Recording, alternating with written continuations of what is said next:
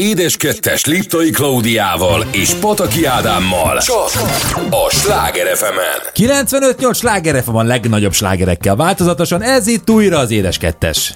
És egy egészen exkluzív adásunk lesz, mert ugye lesz egy olyan óránk, amiben a szokásos tartalmat hallhatják, és, és... megint jön a Mézes négyes. Ma este. Csak itt, csak most, sehol máshol. És nagyon különleges vendégeink lesznek, hiszen egy testvérpár fog érkezni hozzánk. Annyit elárulunk róluk, hogy a nevüket egy hangszerről kapták. Így van, így van, így van legyen ennyi elég. És... Nem, ne legyen. Hát mondjuk el, hogy kik azok, hát kiraktuk a közösségi oldalunkra, hogy kik lesznek a vendégeink, tehát ha valaki azt nem látta volna, akkor semmit. A sipos testvérek jönnek, az irigy hónajmirigy egy negyede, egy tizede, egy nem is tudom, egy negyede, vannak. hát nyolcan vannak, így van. Igen, az negyede? Akkor az negyede, így van. jönnek? Igen. Jó, tehát az a lényeg, az a lényeg, Lebogtál, hogy... babám? Én soha nem mondtam, hogy negyedelni tudok, csak szeletelni. Na, a lényeg a lényeg, hogy ők jönnek hozzánk a második órában, az első órában, pedig bele is csapunk, ahogyan szoktuk, mi történt, és hát az egyik kedvenc történetem, és lehet, hogy lesz még benne, hogy most a következő megszólalásban olyan, amit még nem is hallottam, hiszen Ádám... Részletesen elmeséli. Hogyan fagytak meg az apa-fia táborban? Így van. A történet úgy Roma. kezdődött, hogy Kucsera Gábor barátunk kitette, hogy szervez egy ilyen apa-fia tábort, és én arra gondoltam, hogy ilyenem nem voltam még, nyilván az édesapámmal sem, és a kisfiammal sem, és ez egy tök jó program lesz, ahol csak apák és fiaik lesznek, ahol anyukák nem szólnak bele, hogy kisfiam, lejár játszat üzembe, bepisélsz? És társai, hiszen úgy volt tűz is. Pénteken délután megérkeztünk, ez Váctól messze van alsó Petény, a Cser tóhoz, a Prónai kilátó és a Prónai kastély között helyezkedik ez a Cser tó, ahol Marci, ahogy kipattant az autóból, már rögtön bebarátkozott, és hogy annyira szeretem az életnek a, a véletlenjeit, egy olyan kis, pontosabban azzal a kisfiúval barátkozott össze elsőként, akinek az apukájával én azon a héten egy fodrászatba ültem. Milyen pici a világ, pedig milyen nagy, hogy hogy történhet. Tehát ez meg is ez a kisfő is ahhoz a fodrászhoz jár. Így van, így van, ahova, ahova Marci, Marci is. Így van, így van. Na hát ugye kezdődött a program, hogy állítsuk fel a sátrat. Hát Ádi azért annyira nem jó sátorállításból. Bezzek a okos sátor lett. Mondtad neki, sá... mondogattad neki, állj nem, föl sátor, nem, kérdeztem... sátor, hé Siri, állíts fel a sátor. Semmi. Én amikor, amikor rájtottuk fel a sátrat, kérdeztem ott a többiek, hogy van már olyan sátor, amit milyen felfújhatós, és akkor megnyomod a kompresszorosok, így fölfújja magát? Ja, aztán, hogy azt fogod kérdezni a többiektől, hogy van már olyan sátor, mi tudnánk aludni, és esetleg ezt valaki felállítaná.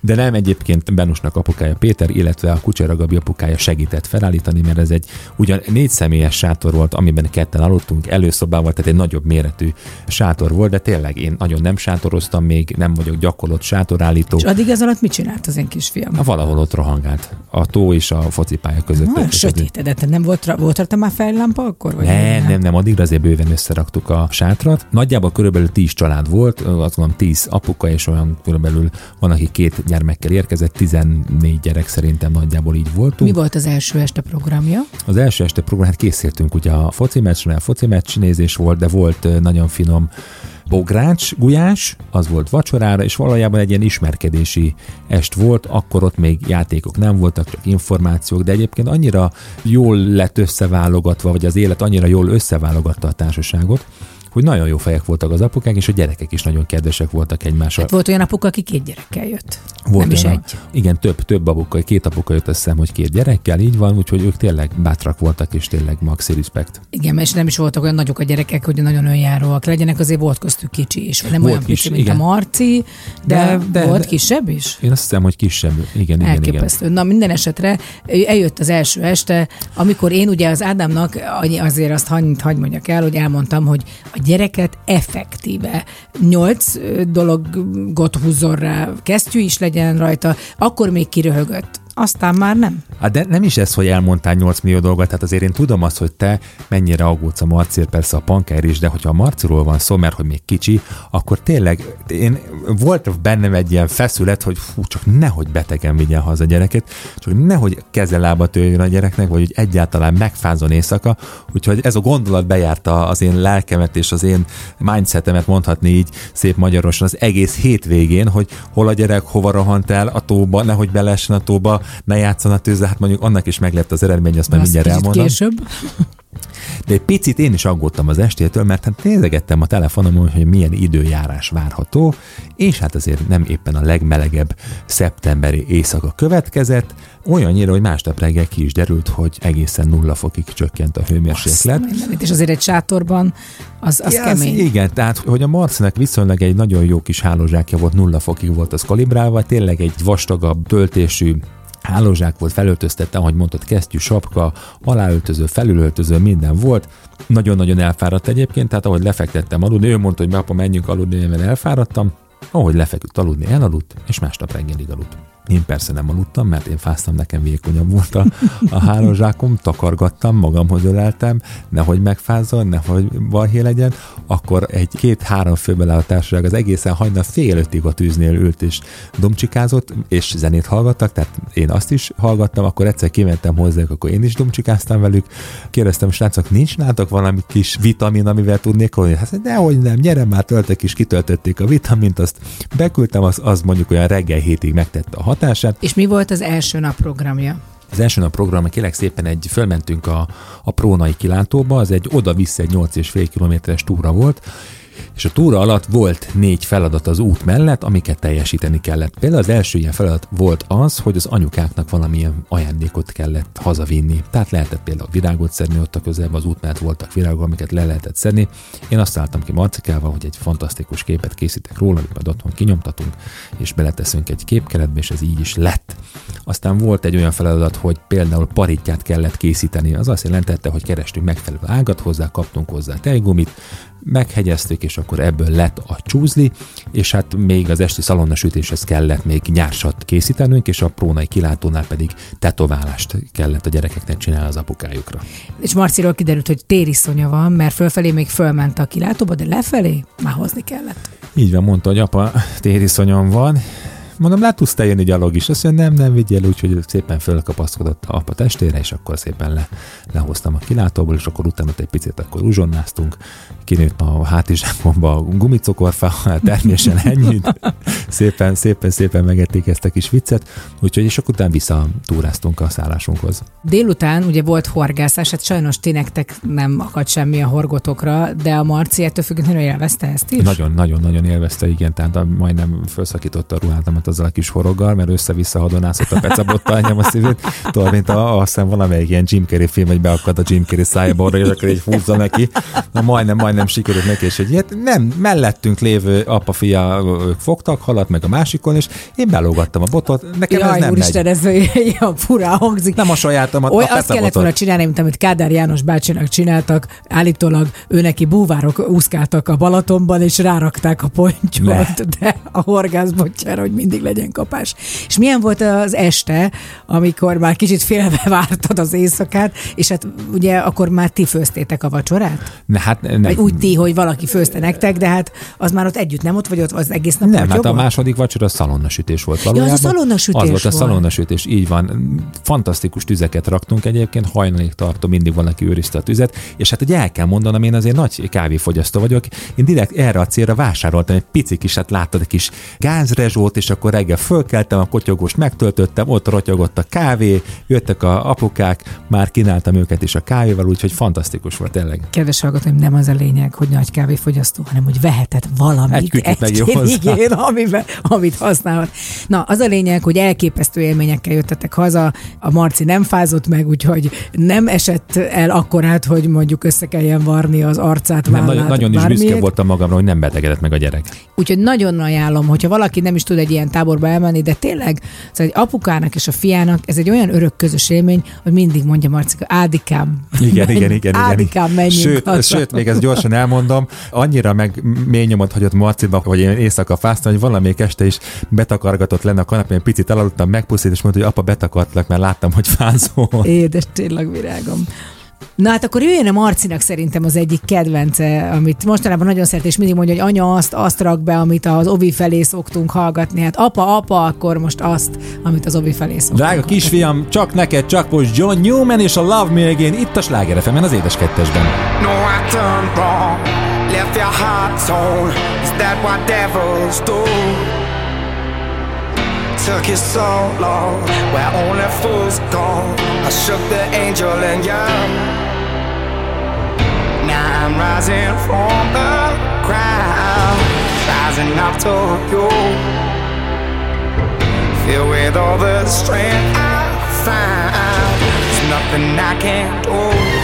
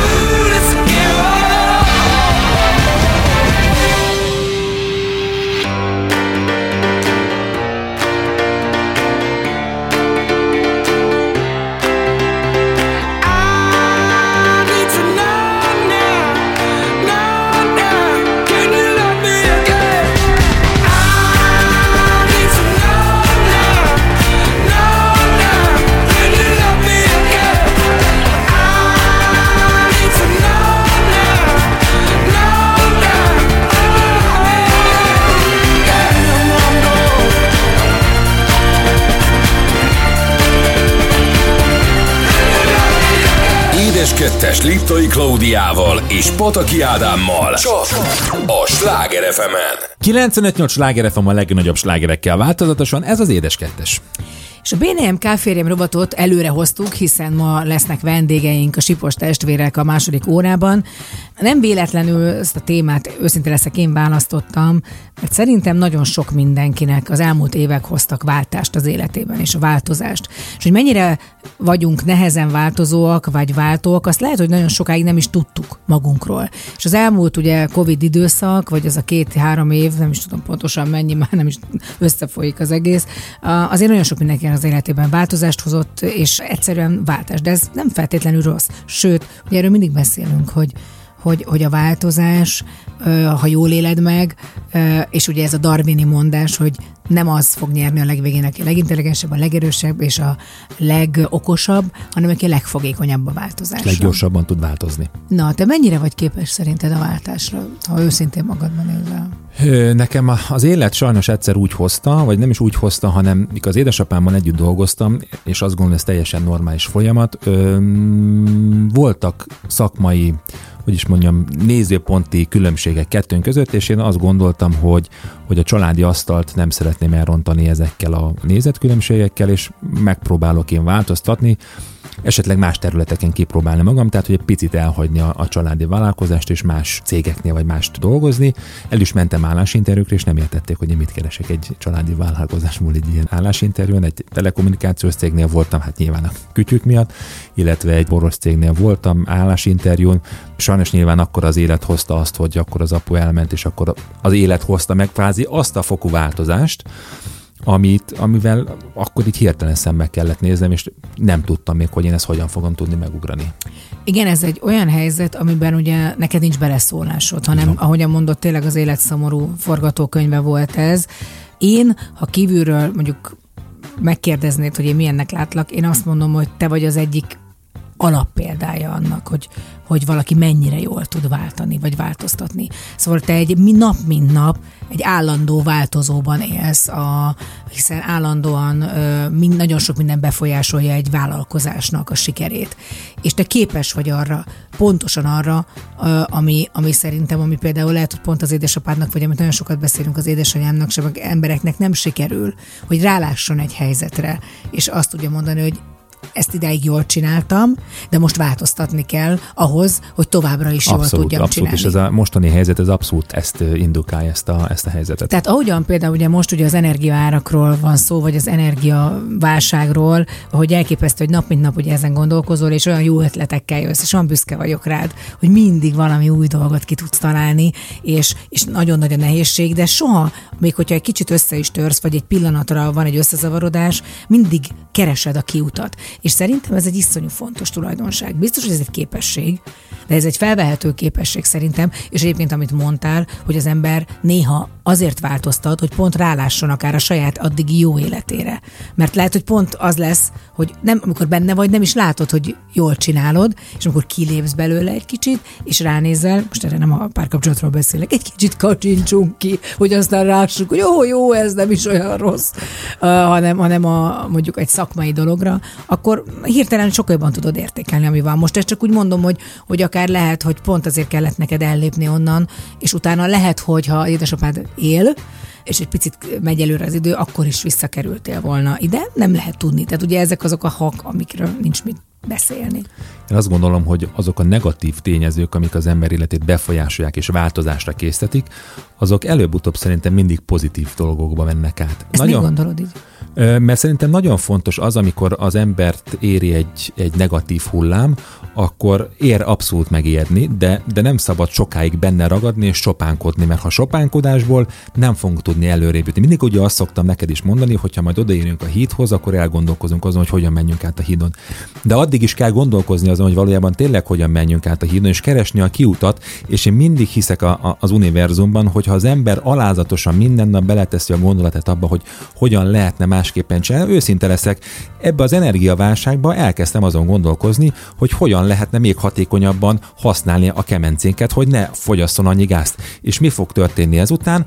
Eddig is lehetett volna mondjuk hatékonyan használni a, a kemencét, tehát válságtól függetlenül, és új, lehet, hogy új technológiákat, új folyamatokat fog ez indukálni. Tudod, mi benned a csodálatos, hogy akármikor, amikor ezeket megfogalmazod, akkor nagyon komoly tükröt tartasz például elém. Én egy struc vagyok. Tehát, hogyha van egy rossz dolog, akkor én inkább elbújok előle az első időszakában a rossznak, és az alatt az idő alatt már egy csomó mindent tehettem volna.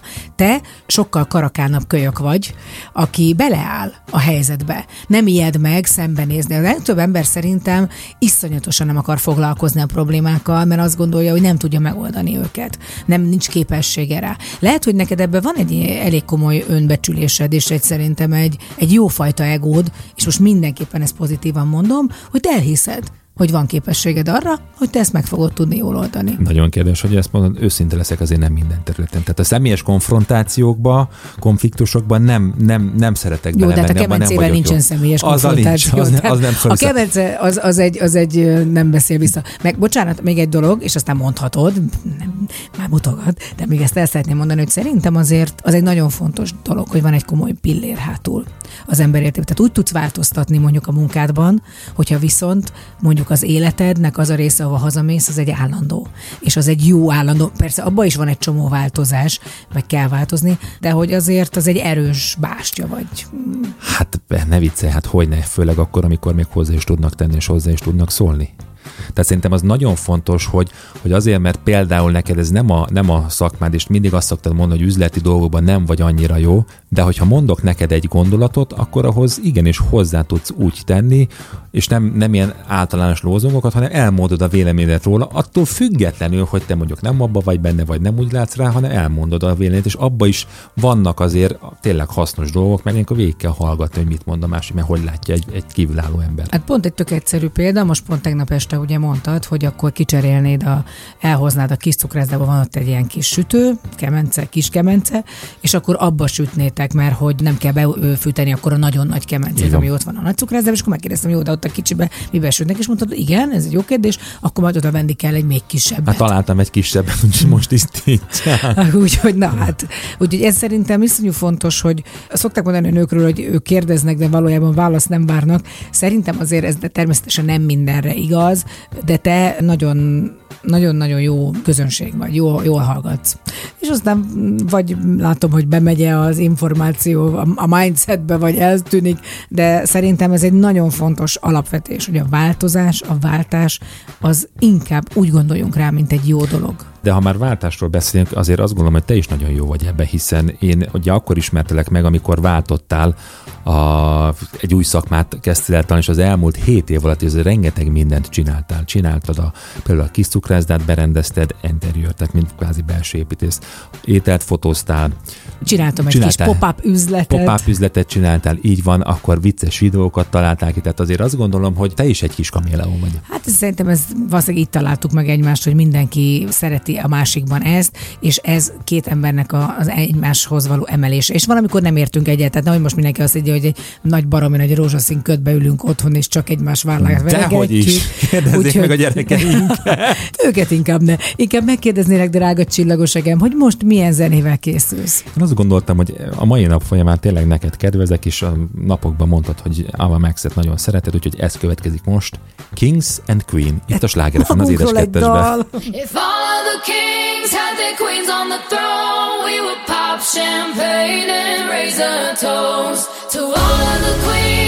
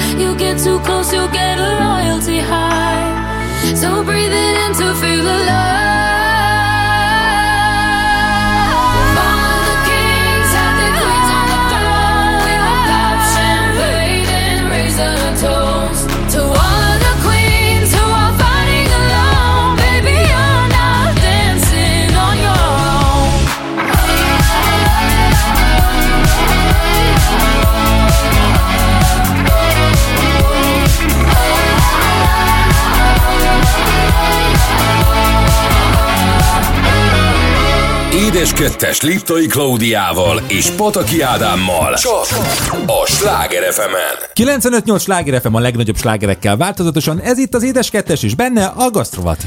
És arra gondoltunk, hogy ha már jönnek a sipos testvérek nem sokára, és ráadásul az egyikük közülük, konkrétan ugye Peti cukrásznak tanult, Így van. tehát neki cukrász végzettsége van, a Tomi is egyébként nagyon szeret ő főzni inkább, mint sütni, de Hát grillen sütni. grillen, de mondjuk akkor hát, ha ő is el tudna készíteni például egy krémest, ami azért nem annyira könnyű, inkább ipari mennyiségben vagy ipari körülmények között szokták jól készíteni szerintem, de hát persze vannak a házi krémesek is, úgyhogy ma a krémes történetét vesszük elő. Igen, valahogy mindig, amikor a barátok vicceskedni szeretnek, mindig a krémest hozzák el, és mindig azt mondják, hogy jó, jó, jó, már a krémest, tehát valami, valamit point építenek köré, tehát tényleg egy abszolút klasszikus, hisz nem is csoda, hiszen hogyha figyelem veszük azt, hogy már a 16. század végén megjelentek az első próbálkozások a krémes elkészítésére. Elsőnként a Szakács Tudomány című írásban olvashatunk róla, mely még az eperjes és szederjes torta tésztájára javasolta készíteni a tejszínes krémet egy tojás hozzádásával és eper darabokkal gazdagítva.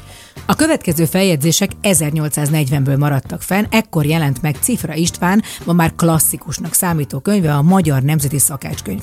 Ebben a süteményi recepteket is tartalmazó műben megtalálhatjuk az általunk ismert krémes ősét is, ahogy akkoriban hívták a vaníliás pástétomot. Természetesen Dobozcé József nevéhez is kötődik egy darabka a krémes történelméből. A 19. század végén Dobos mester egyre sűrűbben használta a krémet különböző sütemények töltéséhez. Nagy hatással volt rá ebben a korabeli francia gasztronómia, így ő készített először krémes alapú fánkokat is. A krémes sikere ezután is töretlen maradt. A századforduló évtizedeiben egyre ismertebbé vált, ha bár mai formáját csak ezután nyerhette el. Ekkor tájt még ahány süteményes kötet létezett, annyiképp készítették a krémest is. 1905-ben aztán újabb állomáshoz érkezett ez az isteni kis sütemény. Kugler Géza a legújabb és legteljesebb nagy házi cukrászat című könyvében már kétféle krémes receptet is találhatunk. Az elkészítés ekkor már inkább hajazott a mai krémesekére. Előre sütött lapok közé helyezte a mester a krémet, ahol a felső lapot előre feldarabolva helyezte a sütemére. Ezután adta hozzá a krémhez a felvert tojásfehérjét, ezáltal sokkal lágyabb, ízletesebb tölteléket kapva. A másik recept is hasonló ehhez, itt azonban nyers tészta közé töltötték a krémet, és egy isteni sárga krémet használtak az alkotók. Utóbbi azonban nem terjedt el szélesebb körben. A nagy áttörés a krémes életében tagadhatatlanul 1932-ben következett be, mikor is Magyar Elek elkészítette a krémes pitéjét. Ez a recept már úgy készítette a kedvencünket, ahogy azt megismerhettük a 20. század végi cukrászdákban. A pontot az íre pedig dr. Ötker receptjei tették fel végül 1935-ben, amikor megörvendeztette a nagy érdeműt a krémes lepény és a krémes szeletek vajas tésztából receptekkel, melyek krémje már nem is liszttel készült, hanem incsiklandóan lágy vaníliapudinggal. Ezt, ahogy kimondta, hogy incsiklandó lágy vaníliapuding, abszolút el, lelki szemelmet van a krémes krém. Beszéljünk azért a krémesekről úgyis nem, mint ugye Magyarországon felhasznált krémes, hanem sokfajta krémes fajta azért van. Tehát ott van a, mi magunk is kóstolhattuk eredeti helyszínen a Bledi krémest. vagy hát van a milföly, ami szintén egy krémes. Így van, valójában a krémes Szerűség. úgy határozhatnánk meg, pontosabban kezdjük az elére. A francia krémes az nem azért francia krémes, mert valami köze lenne Franciaországhoz, közben pedig de. Ugye a franciáknál úgy hívják, hogy milföly, azaz ezer lapocska, hiszen a, a leveles tészta hajtogatásaiból jön a sok lap és az elnevezés, és a leveles tészták, leveles lapocskák közé töltött, főzött vaníliás krém, ugye kvázi a krémes. Az olasz nyelvterületen ezt millefolyának hívják, tehát ugyanaz, mint a franciáknál, csak ez olaszul, és ugye nálunk ott egy picit egy ilyen épített krémest használnak, ugye három darab krémlapot vagy vajas tésztát közé töltik be a krémet, ugye ilyen apró kis bubikat nyomnak habzsákból, aztán jön megint egy tészta, aztán megint a bubi, és akkor a teteje, és akkor a teteje a felső részt fondánál szokták áthúzni, vagy porcukorral, vagy Egy karamellizálják a porcukot. mint ami a franciákra jellemző, Így van, így van. hogy karcsúbb, egy kicsit olyan légiesebb, a, ahogy kinéz az A ő kinézete, krémes. így van, pontosan nagyon jól mondtad, de azért a krémben azért van anyagbősége, hiszen például a francia cukrászkrém az egy főzött vaníliás krém, ami még vagyal ki van habosítva, tehát ott azért a cukrot is azért nagyobb mennyiségben használják, mint a magyar szájízlés. Én azt gondolom, hogy egyébként Magyarországon, most ezt mind a ketten ebbe egyetértünk, hogy van egy cukrászda, ami egy ilyen egészen különleges dolgot csinál, szerintem a krémesből, vagy,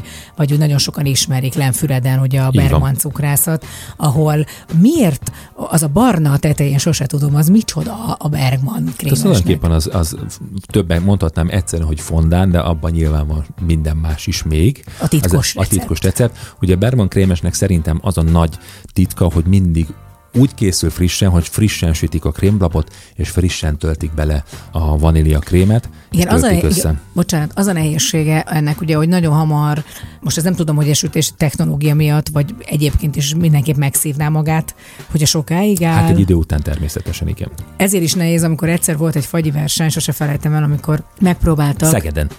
Így van, és nekem nagyon-nagyon ízlett, megyes rétest, Megyes rétes volt, igen. megyes rétes fagyit készíteni, hogy megmaradjon például a Én fagyiban tudom, hogy a készítette egyébként Igen? mai napig, igen. És nem arról, de?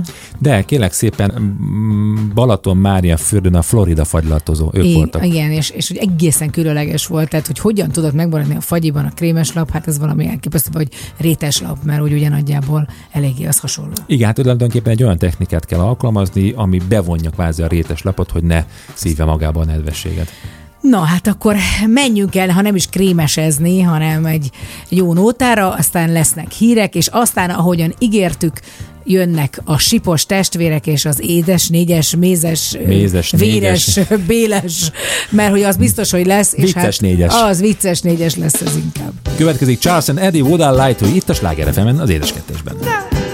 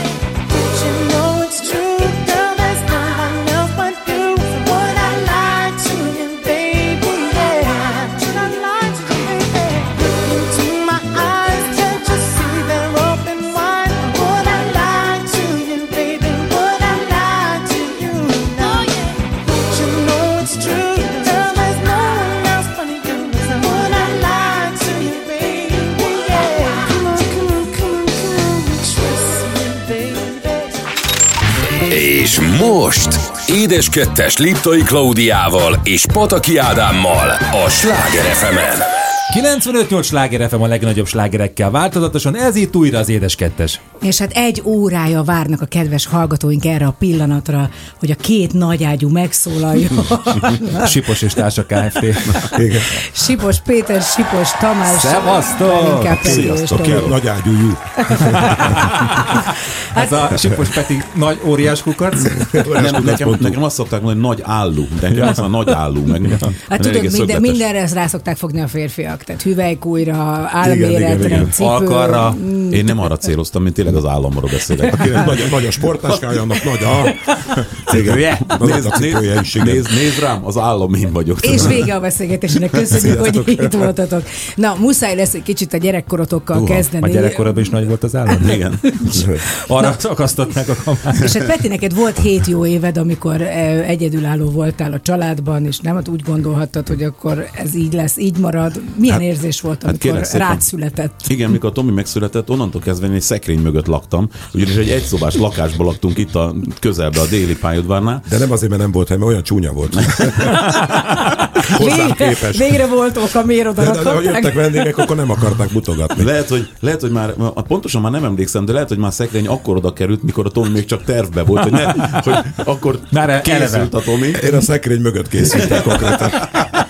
Egyébként itt laktunk szembe, úgyhogy Igen. És, de tényleg most akkor olyan a szekrény mögé. Esküszöm, anyám még egy ilyen kétajtós szekrény mögé betettek egy ilyen heverőt, és akkor ott, ott az gyakorlatilag az volt a gyerekszobám, így a szekrény hátfala, és akkor a Tominak a, a rácsos ágya pedig az volt így a fejemnél valahogy ott, oda volt még akkor még csecsemőként, vagy egy évesig koráig ott, lak, ott laktunk, aztán elköltöztünk egy panellakásba később.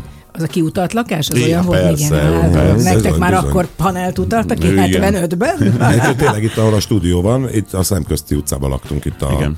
Nagyenyed utcában. De erről te semmit nem emlékszel. Dehogy nem. Egy, hogy? hát egy éves koromig ott laktunk. Csak ne a rácsokat láttad. Szokja rácsok. Igen. És milyen, milyen volt egyébként a gyerekkorotok? Tehát ugye nagyon olyan szimbiotikusnak tűnik a kapcsolatotok, de ilyen volt, vagy ez csak... Hát figyelj, azért ott nagy volt a, a gyerekkorunkban nagy volt a korkülönbség, ott, ott az még ott ki, kiütközött, főleg amikor én kamasz voltam, a Tomi még kisgyerek volt. Aztán én már férfi lettem, akkor nagyon útba volt már Tomi, hogy De egyébként a korkülönbség egyáltalán meg is maradt. Tehát ugye, ugyanannyi lett. Semmit nem változott. Semmit. De igazából én akkor már jártam sportolni, elég keveset találkoztunk szerintem, mert nagyon későn jártam haza, mert vízilabdáztam, úsztam, és én mindig ilyen késői 11-12-re értem haza. Ő meg ugye általános iskolába járt. Tehát Ez mennyire idegesített például, mely a Petit mennyire idegesítette, hogy jobban kajakoztál, mint ő, ugye? Kenusztál, vagy kajakoztál? Kenusztunk, igen, mind a bocsánat. ketten, de, de nem, nem azért kenusztam én jobban, mert, mert hogy tehetségesebb voltam, hanem ő egyszerűen abba hagyta egy-két év után, én viszont csináltam vagy 10 évig. Elrabolta És, a engem. És ö, igazából nekem is az eredményeim már, mit tudom én, ilyen 5-6 év után kezdtek el csak jönni, tehát ö, Akkor kitartó voltál. Melyikőtök egyébként Hogyne. jellemileg hasonlóak vagytok, vagy tök mások, csak egyszerűen mindenki szereti ezt így összemosni, hogy olyan hasonló hát szerintem ö, bizonyos, bizonyos dolgokban hasonló, bizonyos dolgokban nagyon más. ö, Jó volt a gyerekkorotok? Milyen, milyen emlékek vannak? Hát figyelj, Tominak nehéz volt, ugyanis amikor én nyolcadikos voltam, akkor lett elsős. És egyből, hogy mondta a tanár, még egy sipos, úristen! Hát volt, olyan, volt olyan óra, ahol be se engedtek, már alanyi jogon, hogy...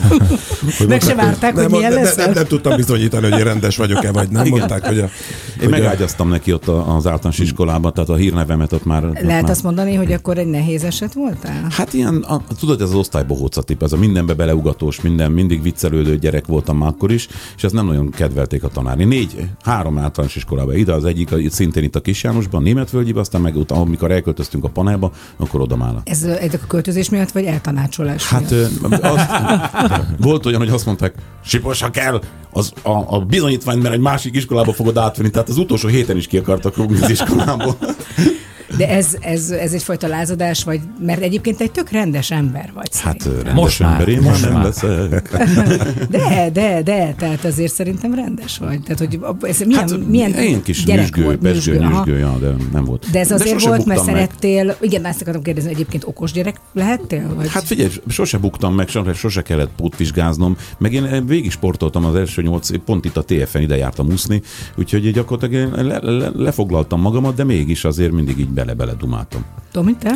Hát én igazából nem voltam ilyen balhés gyerek, én, én inkább ilyen, ilyen ön, önveszélyes voltam, én, tehát én nagyon sok olyan, olyan dolgot cselekedtem, ami a, saj, a saját testépségemre nézve elég veszélyes volt. Például? Mesélhetnék. Hát a Peti ott is volt az egyik, amikor a Veszprémi Kórháznak az intenzív osztályának két hétig élveztem a vendégszeretetét, mert sikerült magam fölakasztanom egy villámhárítóra. Atya Jézus. világ, de mire a gondoltál? Nem, hát mászkáltunk ilyen boltnak a tetején a, a, az unoka öcse, öcseimmel, ott, ott voltunk nyaralni Veszprémben a rokonoknál, vagyis hát oda voltunk lerakva, és, és akkor ö, fönnakadtam egy ilyen vason, és tulajdonképpen így fölbontotta így az egész ö, szerbe a hasamat, illetve eltört a szedcsontom, a nem tudom, hát szóval tö- több minden, elég, elég necces volt így utólagosan. És a szülők? Hogy voltak viselték? ott, nem hát voltak ezt ott. gondolom, jó, de azért csak lejöttek utána persze, látogatni. Persze, Hát az, az persze. rossz, nekem, nekem na- nagyon rossz emlékem van erről, mert engem hibáztattak, pedig én tényleg, tényleg nem tettem Nem, róla. egyébként nem. És sa, saját szemmel láttam, hogy a Tomi csúszik le ezen a villámhárítón, és mivel vizes volt ez a, ez a cső,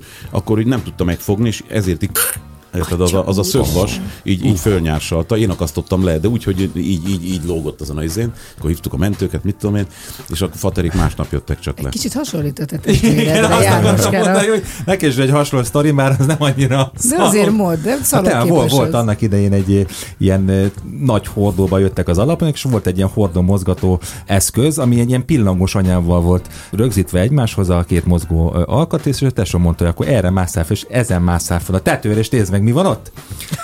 és én fölmásztam, és visszaestem a pillangó anyára úgy közében. De egyébként is Jánoska többször, tehát Igen, lapát, eltört, lapát nem, egyszer nem volt? rátolta, rátolta a fotelt a fülemre, azt hiszem, akkor, akkor, a, akkor három éves voltam, azt mondta az unoka, unokatesomnak, hogy nem mered az Ádámotorba vágni a szemes lapáttal, ő megmerte.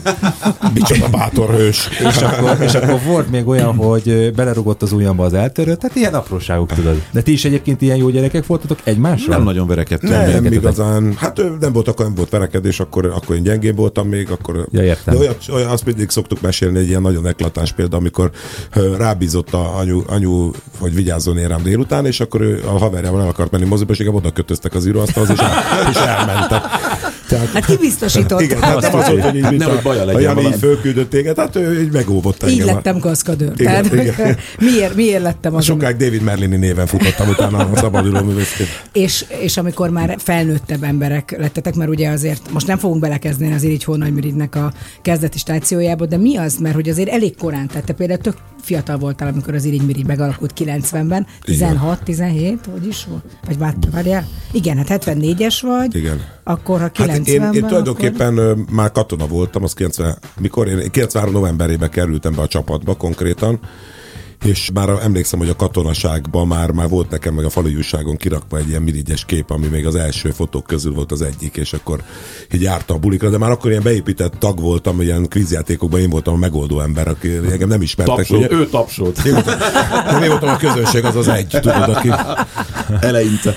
Hát remek, egyébként annyira összetett a, az egész ötlet, amit kitaláltatok szerintem, hogy akkor tényleg egy ilyen nagyon komoly novum volt, és a mai napig így is maradt, hogy erről fogunk beszélni. Lehet számot kérni, nem tudom, van-e kedvenc dalotok, valamit itt? Én a hatost, nagyon szeretem a hatost. Tényleg nem tudom, jó, bublét esetleg, ha lehet. Jó, akkor következzen Michael Bublé itt a Sláger FM-en az édes kettesben.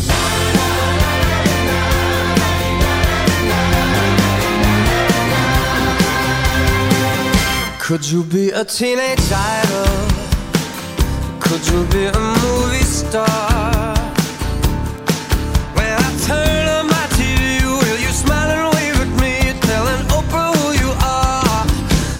you want to be a rock star with blue-eyed bunnies in your bed? Mm. Well, remember when you rich that you sold yourself for this. You'll be famous cause you're dead. So don't go higher for desire.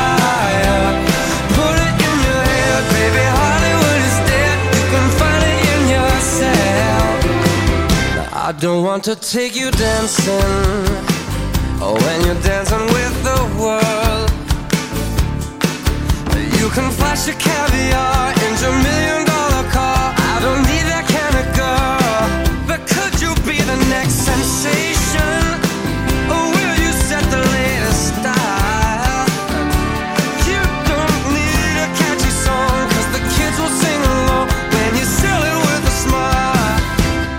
Don't go high.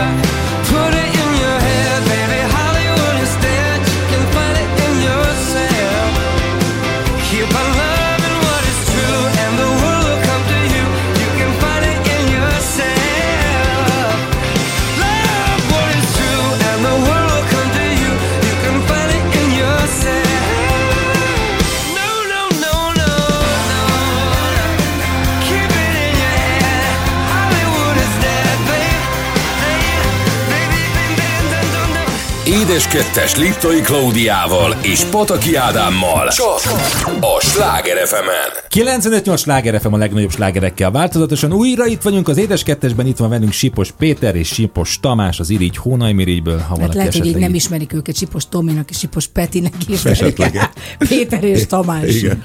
Én csak így Tudjuk, mondjuk. nyárban összeférnek a naptárban. Ennyi. Na, hát akkor menjünk rá az Irigy Hónajmirigyre, mert azért az életeteknek ez egy nagyon komoly szakaszát hát. teszi ki, és még most is zajlik, vagy Igen, már abszolút. vagy egy felfüggesztett börtönbüntetés kapott, nem? Dübörög. Dübörög, dübörög. Na, tehát hogy, hogy kezdődött ugye egy 90-es szilveszteren, Fintorok néven?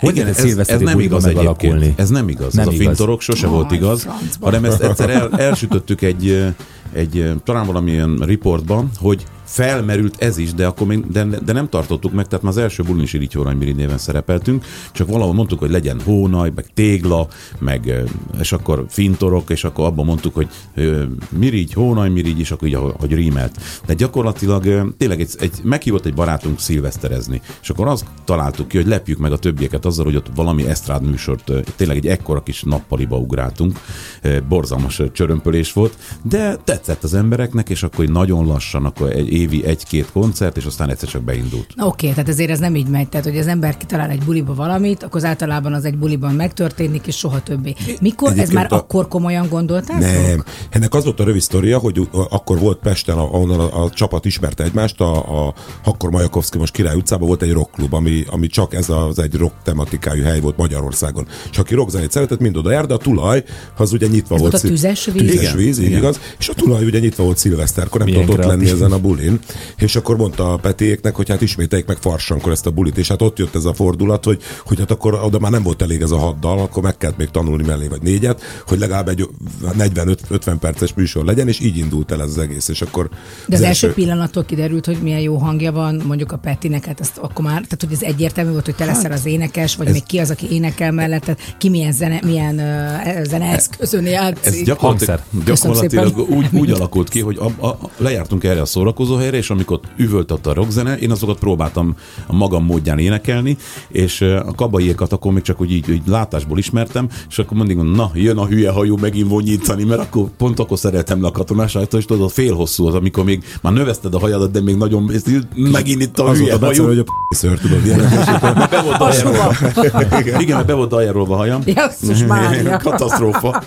Ugye próbáltam, hogy többnek tűnjön, de csak levesbe sok. Úgyhogy Igen. Fejen kevés, igen, levesbe sok. Igen, és, és akkor szép, hát akkor mondom, senki nem értett semmi, ez jó, akkor te leszel az énekes, az az Olika tudott már gitározni, az Imivel én ez- ez régen együtt zenéltem, és akkor így alakult ki a kis csapat. A kabainak akkor vettük a dobját egy hónappal a koncert el, az első koncert előtt, tehát mondjuk sokat nem fejlődött azóta se, de Hát képzeljétek, De legalább jó képű. hogy a, bull, a szilveszteri bull előtt én elment az egyik próbára, és a, a, a, a lábcin állványnak a leszorító csavar helyén egy párizsi vég volt ráhúzva. Tehát tulajdonképpen ennyire színvonalas fel, egy teáskanna. Igen. nem volt szintányerünk, és egy teáskannát ütögetett, mert nem volt. Tehát ilyen ezer forintért vettünk valami padlásról, valami ócska dobszerkot. Hogy alakult ki a maga a repertoár? Tehát azt, azt egy, egy rögtön egyértelmű volt, hogy ez egy paródia. Egyébként annyira idegesítő engem, hogy tényleg mind a ketten jobban énekeltek, mint a magyar zenei élet nagy része, ezen szoktam rögni. De hogy, hogy, mert ugye ez mindig egy olyan kérdés, hogy most rockzenész leszek, komoly rockzenész, vagy csinálok egy ilyet, ebből valószínűleg baromi jól fogok keresni. Nem Ö, volt tudatos, nem, nem volt, abszolút nem volt tudatos, mondom, mert csak a szilvesztert akartuk feldobni, és ha már szilveszter, akkor mindenféle risz-rossz szövegekkel, ja, van vicces szövegeket írtunk rá, teljesen magunk kedvére, meg a barátaink kedvére. Én úgy volt tényleg, hogy reggeltől már nincs zenekar, csak mondom, meghívtak újra és újra és újra, és akkor kezdett szép lassan ez beindulni. Nem volt tudatos. Sőt, sőt, még azt is mondhatom, hogy egészen az első lemez megjelenésig nem volt ez tudatos, hanem tényleg csak élveztük azt, hogy, hogy úgy tulajdonképpen úgy, hogy Jól érzitek beindultak, magatokat. Koncerteztük, elkezdtek egyre többen járni a bulikra, megjelentek a csajok, tudod, egy csomó minden be lehetett rugni viszonylag olcsó, mert meghívtak minket. Tehát azért voltak ilyen motivációs tényezők, ami tulajdonképpen tényleg, amikor az első lemez megjelent, akkor változott egy óriásit, mert Igen. akkor rögtön, rögtön minden klubban nézőcsúcsot kezdtünk el döntögetni, a pesti klubok, meg vidéken is, és akkor, akkor így nagyon elindult, hogy az évi négy-öt buliból lett mindjárt száz. Na de itt lenne az a pillanat, amikor jön a képesség, hogy alkalmas-e ez a csapat arra, hogy ez majd azért komolyra forduljon, mert akkor sokkal több meló, hogy ez egy tényleg mindig egy just for fun maradt azért nektek. É, igazából tényleg válaszút elé álltunk egy pillanatban. Mi- Volt egy gitárosunk, aki azt, is, azt mondta, hogy ő nem is akarja ezt profi módon csinálni. Tehát ő már az első, idő, az első lemeznél már kiszállt a zenekarból, a Gábor, és így, így lettünk, hogy akkor vettük be a papferit a, a Gábor helyett, és Azóta, azóta, azóta nem bánta meg a Gábor? Hát szerintem megbánta, de ő nem volt egy, egy tehetséges gitáros, csak ilyen tényleg arra az egyes tére jó Ja, értem. volt, hogy haveri kör, ő is benne volt ebbe a haveri körbe, amire a szilveszteri buli alakult. Egyébként az nagyon vicces volt, a szilveszteri bulin ugye volt egy srác, egy nagyon magas srác, aki mindig egész este kamerázott. És utána nézzük már meg reggel a, a videót, és visszanéztük, és olyan maflást kapott a Gábor, mert éppen a, a fürdőszobában csőrözött egy másik csajjal, és azt aznap, aznap reggel lebukott egy És a, és a papferi, ami még megint csak poén, hogy a papferi mint közönség volt jelen ezen a hely, és ő volt az első, aki mirigy zászlót készített, és a rá jellemző helyesírás hibával. Tehát aztán a, a, hó, a hónajból az elbetűt kihagyta, és azzal a zászlóval ott csápol az első sorban ezen a felvételen. De ez baromi fontos az egész zenekarotokra, vagy erre az egészre jellemzően, hogy mindenki egy külön egyéniség, és egyébként tök jól megtalálta mindenki a helyét, mindenkinek lett szerepe, persze kinek nagyobb, kinek kisebb, de ezt jól viselte mindig mindenki az évek alatt, szóval ez egy, Szerintem ez egy baráti társaság maradt. Én úgy veszem. Mert ezt, akárhányszor igen. találkoztam veletek, ez mindig ezt érzem. Szóval egy az, hogy egy elmebaj. Tehát, hogy nem lehet Hát, két értelmes szót váltani senki, főleg ha nagy tömegbe vagytok. Hát, csak- akkor borzalmas, Igen. akkor csűrheszerűen mozogtok. Hát nem, az borzasztó. Gondolj vissza arra, amikor nálad szerepeltünk például az Activity-be, hogy gyakorlatilag egy mozdulatból kitaláltuk, a, mert annyira éjjel-nappal együtt vagyunk, hogy egy, valaki csinált ilyet, így csináltam, Balázs Ecó, és egyből már ki, e, a, a, egy másodperc alatt fejtettük meg. Azt Ezt most a rádióhallgatók nagyon jól látták, hogy Mutasd igen. meg még egyszer. Na, most De már igen. Tényleg az volt, most nem tudom, te emlékszel rá, de ott a, a szerkesztők ránk szóltak, hogy lassítsunk le, mert nem lesz meg a műsoridő, olyan gyorsan kitalált. Abszolút. És sokan azt hitték, hogy bundázunk, pedig nem, De én nem így volt. egyszer a, én a Szolnoki Peti születésnapján találkoztam először Igen. veletek 847 évvel ezelőtt, és akkor is, tehát egyszer azt éreztem, hogy hogy milyen fantasztikus, ilyen munkahelyen akarok dolgozni, vagy egy ilyen dolgot csinálni, ahol egyszer baromi jól érzem magam. Jó, nem jó be. hát ez nem kéne. És ha egy operációval ezek gyorsan segítünk. Megneveztem a bajuszomat. Na, de Adok neked parókát, az egyszerű. Azért ez egy hatalmas nagy ugrás volt, amikor először a Dáridó, talán az volt a igen. legelső, amikor a kereskedelmi tévék Ez 2000, beszippantottak. 1908-at írunk, ha jól emlékszem, igen. Mert egyébként az milyen érdekes az élet, és hogy itt visszacsatolnék arra, amit te mondasz, hogy, hogy mennyire vagy felkészült, vagy mennyire van- vannak döntéshelyzetek, és akkor, hogy akkoriban Friderikus Sanyival tárgyaltunk, hogy mi lennénk a GEG csapata a Friderikus showba. És valahogy nagyon nem tudtunk megegyezni, nem nagyon tudtuk a, a dolgokat egyeztetni, és Nagyon akkor meglep ez. Akkor, és akkor, akkor vetettük fel mi az ötletet, hogy menjünk már el a, a Lagzi Lacsi műsorába, kéreckedjünk be kvázi, hogy próbáljuk meg, mert azt marha sokan nézik, az nekünk milyen jó lesz, és, és tulajdonképpen annyira jól sikerült, hogy, hogy ott is maradtunk egy két élet. Hát de már nem, kapásból. meg az, hogy utána lett ugye egy Irigy Hónajmirigy show, egy állandó, amit, amire mindig, minden, tényleg várt egy ország. Hú, mikor jön már valami, meg hogy mi az, amivel Hát ez újra... ennek volt köszönhető egyébként Igen, a ez- Dári E- Dónak. Ez biztos, hogy így van, de azért utána is se, teljesen a saját jogotokon olyan nézettségeket produkáltatok, ami mindent vert. Tehát pont amikor most volt 25 éves a TV2, és végigvették, hogy mik voltak éppen nézetek abban az évben, magasan, torony magasan vert mindent Igen. mindig az így Igen, ez úgy alakult ki, képzeld el, hogy akkor már rendszeres szereplői voltunk a Dáridónak, mert nem volt nótánk, azt mondta Lajcsi, akkor csináljatok egyet, mert kellettek a műsor, minden műsorban kellettünk. És volt egy külföldi forgatás, és az, az akkori producer, az Árpa Josi, az Árpa Attila apukája volt a producer, és nagyon megkedvelt minket, és pont ezt látta meg bennünk, amit te is mondtál, hogy, hogy mi ott a hétköznapokban is olyanok voltunk, nem csak a forgatáson, hogy van bennünk valami spiritus, valami több, amiből ki lehetne, és akkor behívott engem az irodájába, és mondja, hogy csináljunk egy önálló műsort. Mi a szar tehát ö- önálló műsort csinálni? És pont akkor jelent meg a Ráncdal Fesztivál című lemezünk, és mondom, figyelj, filmesítsük meg ezt az egész albumot, egy ilyen retro Ráncdal Fesztivál lesz, és akkor tényleg így lett egy szilveszteri adás, és óriási sikeret, és onnantól kezdve mondta, leszerződtettek minket. És hát ez tényleg nagyon-nagyon sok éven keresztül Tíz, ment. pontosan tíz. Azt, az azért 70 az- sót csináltunk, 70. Az 35 mozifilm. Az nagyon kemény. De Nagyon. egyébként sokaknak ez sokkal többnek tűnik, mert Igen. egyébként ami ennek az előnye is volt, egy, egyfelől a, ugye a kereskedelmi tévézésnek ez volt a hátránya, hogy annyira sokat játszottak minket, hogy a nyáron minden nap ismételték, és tulajdonképpen már az emberek behánytak ettől konkrétan a nyári időszakba, és való, valahol ott indult meg en- ennek a műsornak, mert egy évben hetet csináltunk, az nem olyan sok azért, ha azt veszük hetet, nyolcat, és tulajdonképpen annyira sokat ismételtek minket, hogy már, már, már ilyen megcsömörlöttek a, a tévén keresztül is az emberek tőlünk. Mi ennek nem egyébként nem kapcsoltak örültünk. Hát ez a másik, csak, csak nem tudták már elválasztani, hogy ez az új műsor, vagy az a régi, és aztán egy kialakult, de hát ezt nektek nem kell Mert magyarázni. lássuk, hogy... hát ez annyira egy magyar probléma, Igen. hogy addig hallgatjuk, ameddig meg nem gyűlöljük. Igen, Tehát, hogy milyenek mondod, vagyunk, pontosan. és addig toljuk le, nem tudunk megállt mondani. Most muszáj lesz megállt mondanunk, légy szíves, Tomikám, valami kérésre for, for, mindegy, bármi. George Michael, azt nagyon szeretem. Azt én is. Akkor jöjjön egy George Michael, Mary G. Blige, na, azzal. Egy ilyen kis nővel énekel. Egy két, mikrofon Bágyal. mögött. George Michael és Mary G. Blige itt a Sláger az édes kettesben. As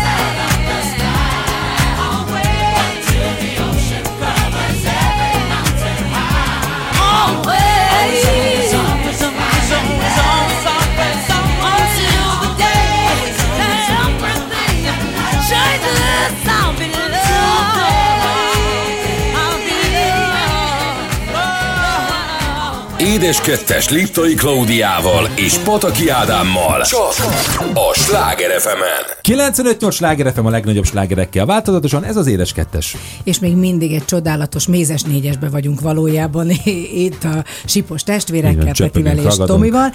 És hát ez az egyik kedvenc részem, amikor így négyen ülünk, mert mindig egy ilyen kis kvízt kitalálok, ki tud többet a másikról. Úgyhogy na lássuk, hogy vajon mennyire Hűha. ismeritek egymást, tehát vagy csak sok időt töltötök együtt. Yeah. Na, Tomikám, én veled kezdem, Petiről kérdezlek. Aha. Kinek volt a legnagyobb hatása Peti életére? A zene, mindenképpen azt mondom, ke- kettőt is tudok mondani. Az egyik a, az unokabátyám, aki miatt a Peti elment kenúzni, ha lehet ezt mondani, az egy fontos momentum volt, meg hát meg nyilván a Hát itt konkrét szemét nem tudnék megjelölni, de, de mondhat, valamelyik zenekarban biztos a, Valaki. rock.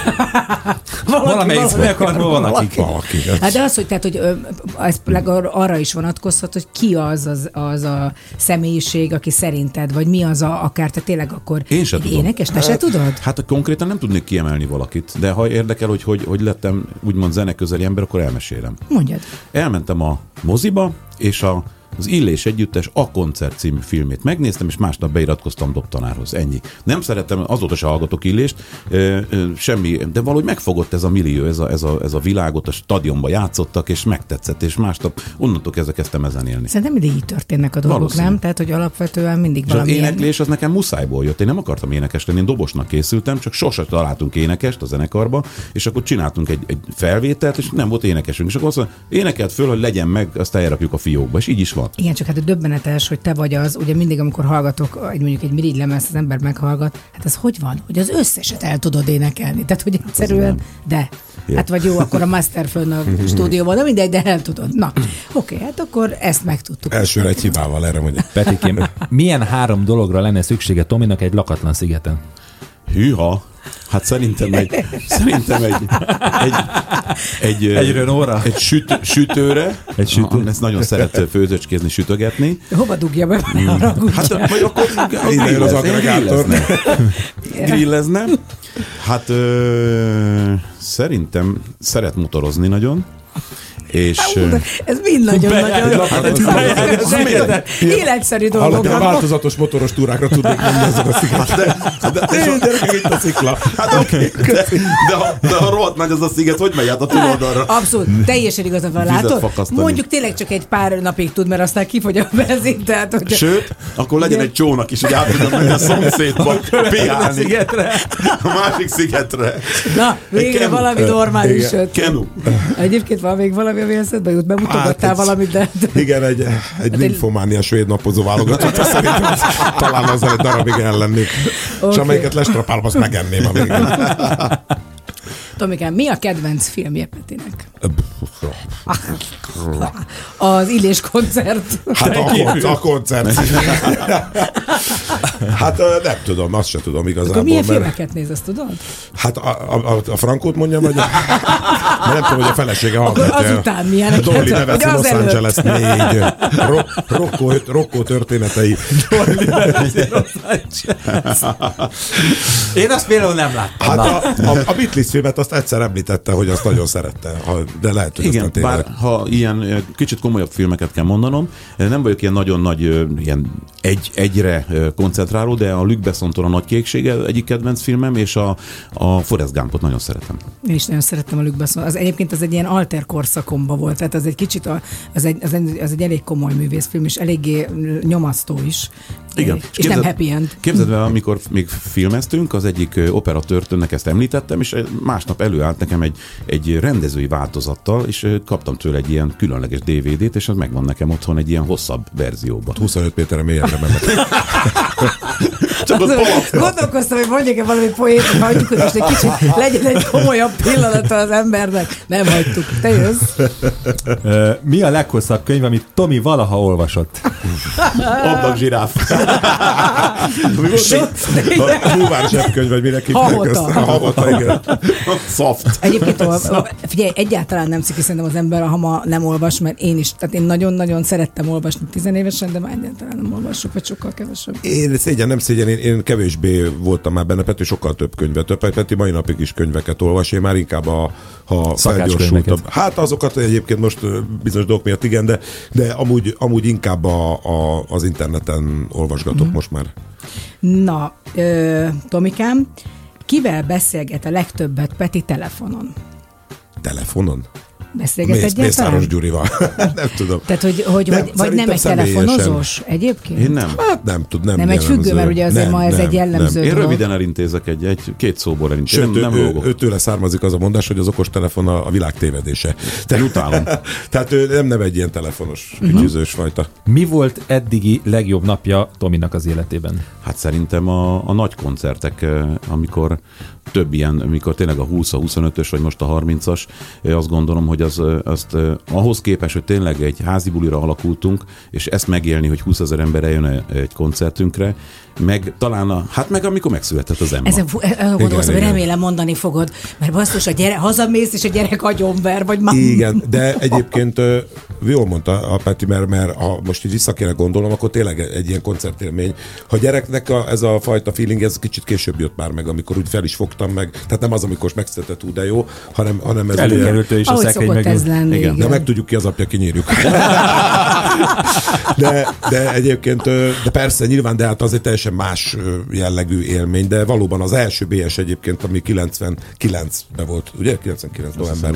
Akkor az első BS koncertük, az nagyon nagy hatása volt rám, mert azt nagyon sokáig sírtam is utána még Az napokon milyen át. pillanat lehetett, amikor először kijöttetek a színpadra, és 12 ezer ha ember már előttem volt. elnézve, most is kiráz a hideg, de, de ott tényleg az volt, hogy ott zokogtunk hátul a függöny mögött, hogy morajlott ez a tömeg, ez egy ilyen, hát és akkor tudod, az ember ilyenkor hogy sok minden átfut a fején, főleg az, hogy belegondolsz, hogy addig milyen helyeken játszottál, meg És másnap milyen helyen játszottunk. másnap, ha másnap rögtön egy diszkóba ke- kezdtük a napot, úgyhogy az visszarántott a, a valóságba. De Úgyhogy, azért ez a csodálatos a Mirigyben, hogy egy estén négy helyen fel tudnak lépni. Annyian vannak, hogy... Van az öt is, de És, van az öt is. Na, Tomikám, mi volt az utolsó koncert, ahol Peti volt?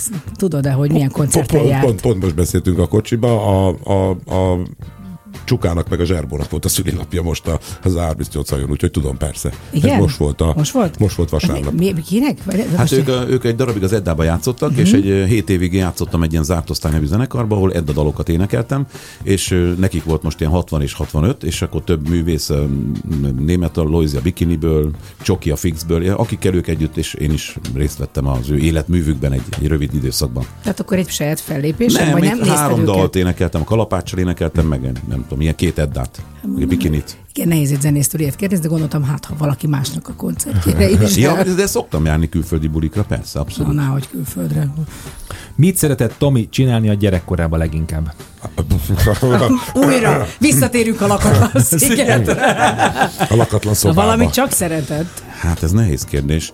Hát ugye sportolt, nagyon kiskora óta levittem, vagyis hát lejött kenuzni, és akkor például emlékszem, hogy az első vizitúráról haza is ment, mert ott pityergett, akkor hiányzott még az anyukája, vagy nem tudom miért, miért, miért mentél haza, de ugye nem. Én is emlékszem. És sátrazott, és hát mindig is szerette a, a hölgyek társaságát. Értem.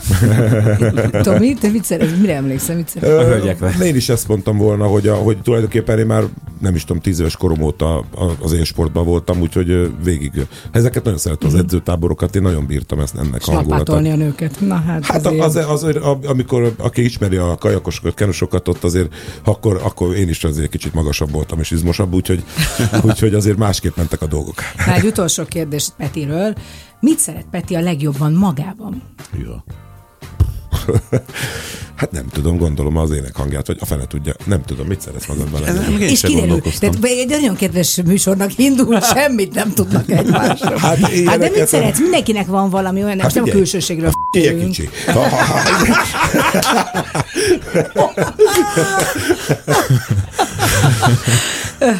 Hát nem tudom, hát Hát biztos, mit? hogy Tehát a kitartásodat, nem tudom, bármi olyan. Ja, hogy így, így, így, így, így. ilyen, Vannak vannak valami ilyen jellem, vannak tudod ilyen dolgok. Igen, hát én gondolom ennek a valamiféle elegyét. Jó, hát akkor mindegy. Nem tudom, én sem tudom. Próbáltunk egy mély Na interjút is, látod, hogyha ő se tudja, én onnan tudjam. Van-e függősége Tominak? Függősége? Hát mondjál. értelemben biztos, hogy van. Akár, a, akár a, a, a zenével kapcsolatban, vagy akár a színpaddal kapcsolatban. Igen, mert szerintem rohadtul hiányzik neki, ha, ha nem megyünk. Ahogy az elmúlt két évben ki is derült ez, hogy, hogy éreztem rajta, hogy nagyon megviseli az, hogy nem tudtunk koncertezni sokáig, és az, az a hangulatára is rám. Tehát én azt gondolom, a színpad az függőség valahol. Egyfajta abszolút. függőség. Szerintem ez annyira alap, tehát hogy ez tényleg megölte az elmúlt három év, úgyhogy jöhet most már bármilyen világjárvány, mi menni fogunk, és színpadra lépünk. Ádámkám, most te kérhetsz egy számot. Én most neked szeretnék kedvezni, következik David Guetta és Sia Titanium, itt a Sláger FM, az édes kettesben. You shout it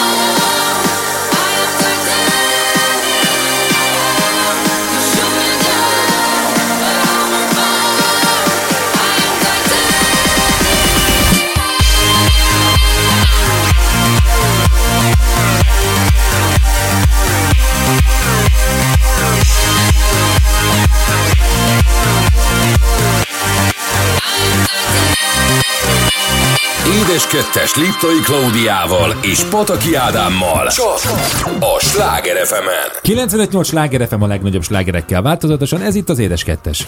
És vendégeink Sipos Peti és Sipos Tomi, egy kicsit már megbántam ezt a kvízjátékot, mert érzem, hogy, hogy a nagyon jókedvű emberek egyre szorongóban, hiszen Senki tud semmit. fogalmuk nincs se egymásról, se semmiről. De nem baj, azért folytatjuk, jó? Nyomjuk. Tehát ha már egyszer érte dolgoztam vele. Na, most ezt te kezded ezt a kérdéskört. Mi az a dolog, amit Tomi igazán utál? Húha. Hát de olyan hülye kérdéseket De nem hülye kérdés, nincs hülye kérdés. Mit tudom, pazarlás, nem tudom, pazarlás. bármi ilyesmi. Pazarlást az biztos, hogy utálja szerintem, igen. Igen, azt- igen, azt utálja, meg Ez azt a lejárt Párizsit is megeszed. Ma, mert micsoda? Én, én is, én is Sőt, csak abszolút. Semmi baj nincs annak. Nekem a szavatos nem is ízlik.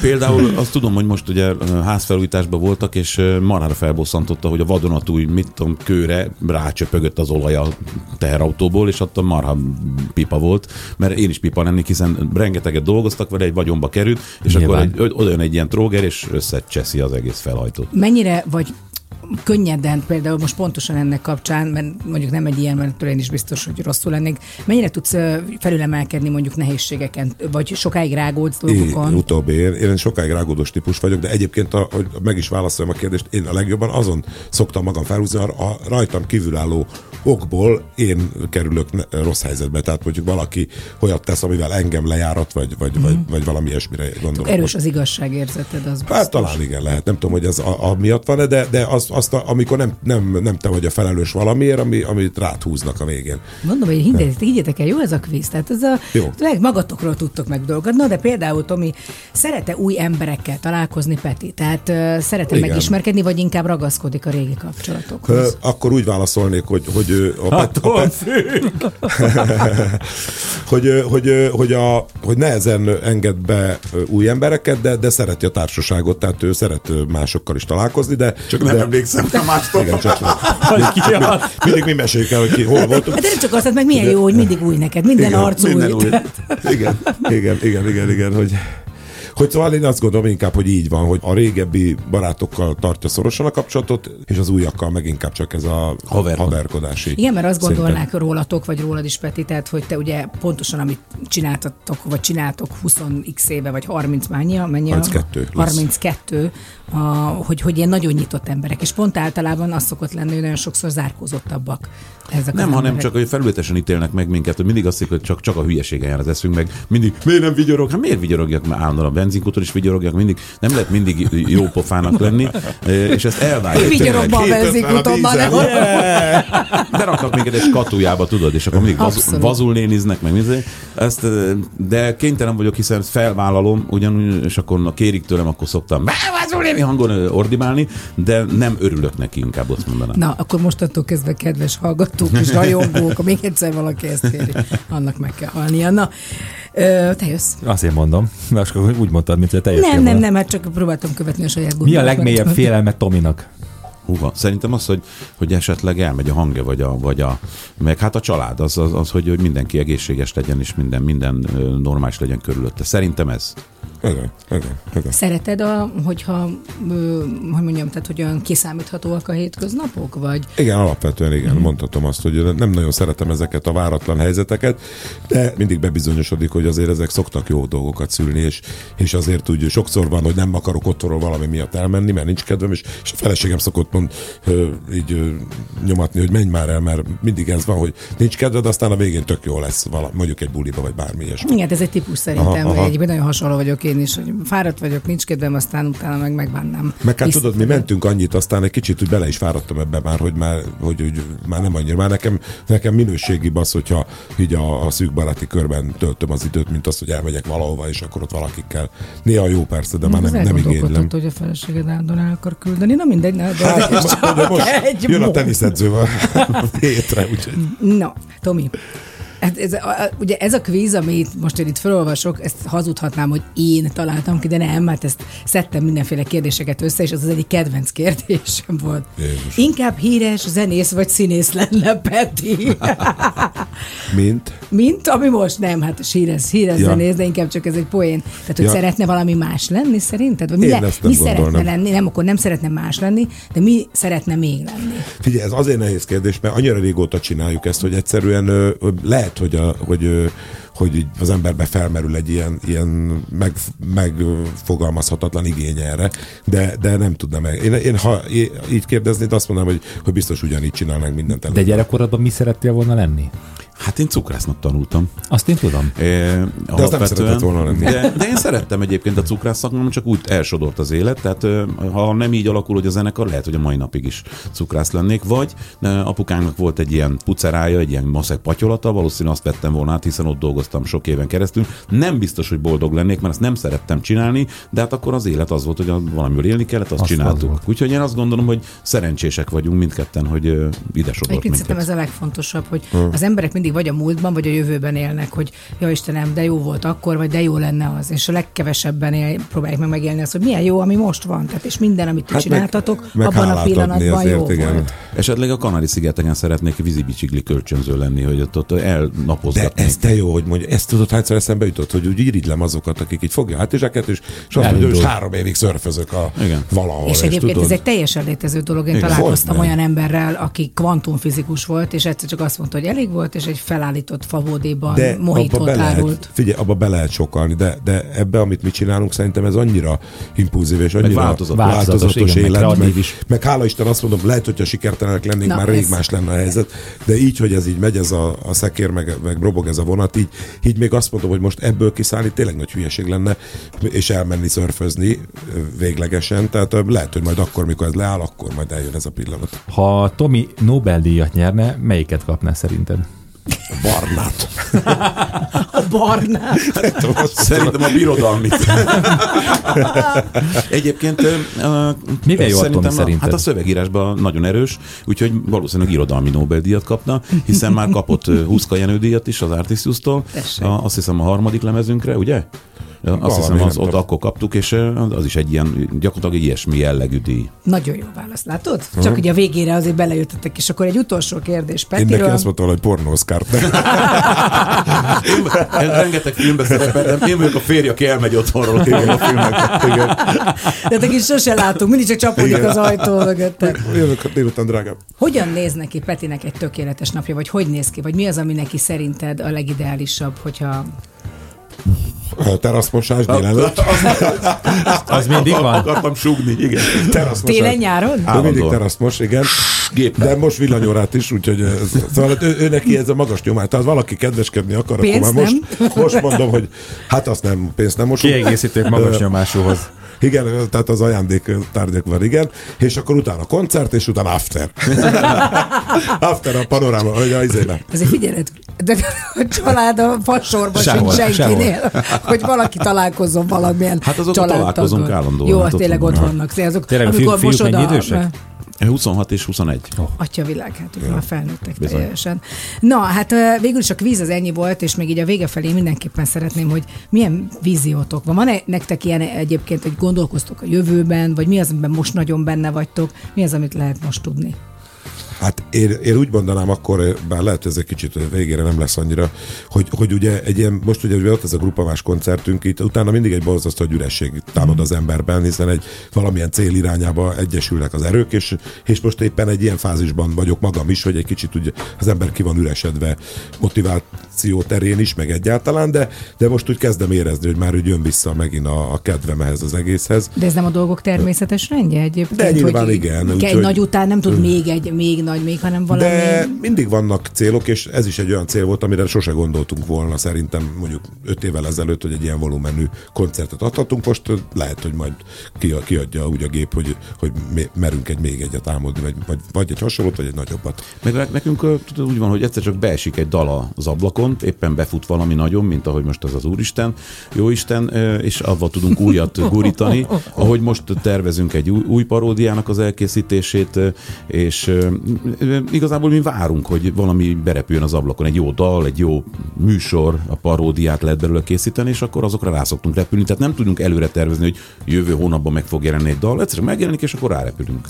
Nincs könnyű dolgotok egyébként, mert azért, tehát ahogyan a Huszka Jenő díjas fiatalember jobb szövegeket ír néha, mint az eredetiek, sőt, tehát hogy nem, nem egyszerű, de azt gondolom, hogy mint egy falatkenyér kelletek, mert egyszerűen a jóked köszönjük az, szépen. hogy, hogy az ember jól érezze magát, amikor titeket néz, az egy kicsit egy, van egy ilyen történelmi áthidalása is már a ti életeteknek. Tehát azért ez a 32 Az év, az azért az ez egy nagyon sok. komoly pályafutás, úgyhogy nagyon És remélem, tudod, hogy hol van ennek a visszacsatolása? Tudod, sokszor, amikor fellépéseken jönnek már olyan több generációs gyerekek, mondja azt mondja, hogy rajtatok nőttem fel, vagy az anyukám, vagy nem tudom. Tehát már, már tényleg jó Hát ti persze. vagytok a férfi halász Judit, szóval nincs nem, a súrmó halász tűnik, tudod. Igen. Azt, azt mondja, hogy az anyukám nagyon szeret titeket, és oda egy ilyen 30 éves bombázó, és azt mondja, az anyukám nagyon szeret titeket. Hát jobban És, örülnék. ilyenkor, igen, és ilyen, akkor énekelhetnénk együtt. Á, van egy olyan számunk is, amikor én vagyok a télapó, és az ölembe ülhet. Tapló télapó, igen, igen, igen. Tapló télapó. igen. Na, hát csodálatosan elröppent ez az egy óra. Köszönjük szépen, fiúk, hogy a vendégeink voltatok. Mi is köszönjük. Reméljük a 40-re meghívtok minket. Okay. Miért kéne meghívniuk? Engem Hát menjünk, vegyünk a ki 20-dikra. egyet. Hát ne, ezt úgy utálom. Várj, hát. a 20. ö, arénás koncerten, a- igaz, hogy csak az aulában, de én diszkóztam. De Na, most tényleg. akartok jönni, mert akkor már most adhatátok is előleget. Aztán majd van nálam ilyen. Szemmel jól látható. Várjatok, már nyomom is az van utalást. Van egy pár Tényleg, azért most befejezésnek egy jó kis irigy, hónagy mirigy. jó kis, van olyan? Melyiket? Tényleg, Tényleg, a- melyik- Mondjatok melyik az? egyet, amit Hát akkor az újat kéne Hát ezt lejátszani. a jóisten, a ha jóisten, lehet. ha Hát megvan. Akkor meg, meg, meg, várj, keresem Amit a lemezes táskámba, már Nem pattintom is. A, a, a lányom az nagy rajongója Valmarnak, úgyhogy ő teljes Hát ez a, van igen, nekem is a film. Meghallom, mondom, jó Isten! És Na hát ezzel búcsúzunk ma este itt a Sláger FM az Édes Kettesben, jövő héten hétfőn este 6 órától újra Édes Kettes, csak itt a Sláger FM-en. Jó éjszakát mindenkinek!